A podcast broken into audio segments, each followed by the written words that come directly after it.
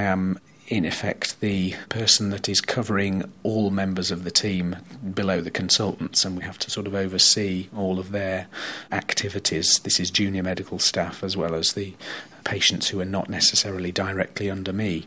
My day would start at between quarter past and half past eight, where I pop onto Ward 29 as well as any other wards where we have patients just to see if there have been any major problems overnight with any of the patients.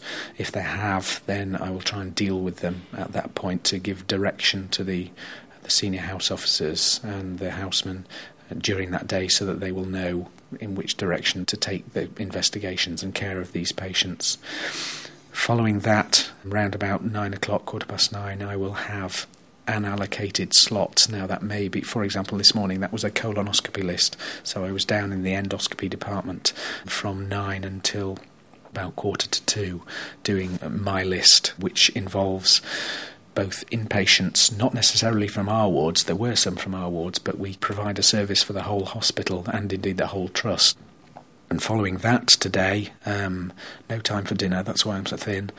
We then went on to, we had a consultant ward round, which is one of two a week, where my boss goes round his patients on the ward, and he's accompanied by me and the other members of his team, sort of his entourage, if you like. And we specifically go over in some detail uh, the care of our patients, the investigations, the presenting complaints, the diagnosis. What are we doing for them? What problems do we anticipate, and when can we look to getting them home? because that is a major priority at this moment in time with the bed shortage. Ideally, all of our patients would be on one of two gastroenterology wards, but it doesn't work that way. When you get people coming in off the street, as it were, from the general practitioners, from accident and emergency, they go into whichever bed is free at the time, and so hence our particular patients can end up anywhere. At the moment, it's not bad. We have patients on five wards only, but it does mean an awful lot of traipsing around in between various wards. If they were all on the same ward, it would be so much logistically easier and geographically easier to manage them effectively. Well, we've got past lunchtime. Uh, well, the, yes, the lack of lunchtime. We've been on the consultant ward round, which has taken in Ward 29 as well as the other wards where we have patients on this particular day, I then have an allocated uh, teaching session for the final year medical students.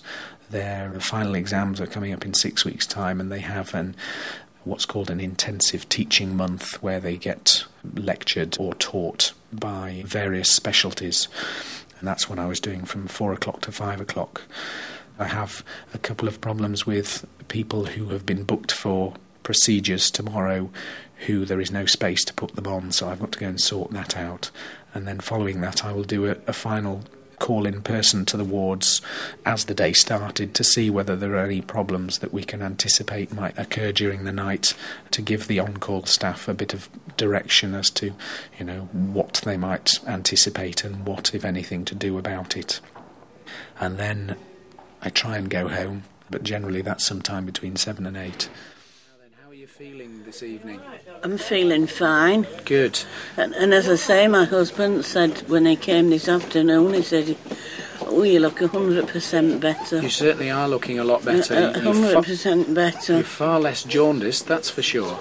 That's good. Mm. Now, do you remember much about that test that we did yesterday? Yes. The because uh, it wasn't very pleasant for you, was it? No. When we no. stretched up your gullet. No. Tell me, before you came into hospital, did you have any problems swallowing? Could you? I mean, if you ate meat and and uh, and vegetables, could you swallow it down all right, or did it get stuck anywhere? Sometimes it got stuck a little bit, but not a lot. Right. Not a lot. Have you? No- well, I'm not surprised because it was a pinhole. The gullet was narrowed right down to a pinhole and yes, we really had to stretch yes. it right up. Have you noticed any difference since we've stretched it up? Yes, yes. Is it easier to swallow? Yes, it's easier to swallow now. That's good. Yes. That's good. We found the source of the bleeding, by the way. Yes. It's all. Oh, certainly that's, is. marvellous. So we've just got to make sure that we'll get all these drips and things down one by one. Yes. And I yes. think you should be ready to go home start of next week, probably. Next week? Yeah, probably. Good evening. How are you doing? Oh, when, not too bad at all. When really. was the, the test? Was was it early this afternoon? Uh, about half past one, I think. Half past one. How did you find it?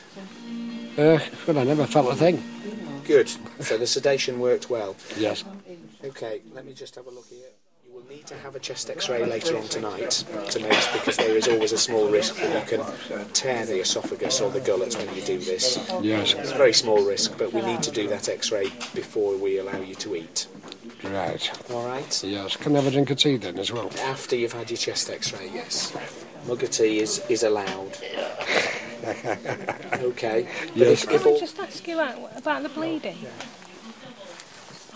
Which go on, tell me about the bleeding. Well, well every every night this week, yeah, uh, I'm asleep, and then without any warning whatsoever, yeah, uh, uh, clotted blood and everything else runs out my mouth. And if you if you imagine that the the, the tumour, so the, the cancerous growth within the gullet is a load of cells which are would help to stop the bleeding. Oh. Okay, but it, it, it, you may find that that is a recurring problem in the future. So long as it is not a lot of blood, it's not a problem. It's not going to do you any harm. Obviously, it's not nice when you when you cough blood up, um, but it but it's not going to do you any harm. Oh. Okay. To, a brighter few weeks. Well, we hope so. We hope so. I hope so, too. Indeed. Weather's taking a turn for the better, and your swallowing's better.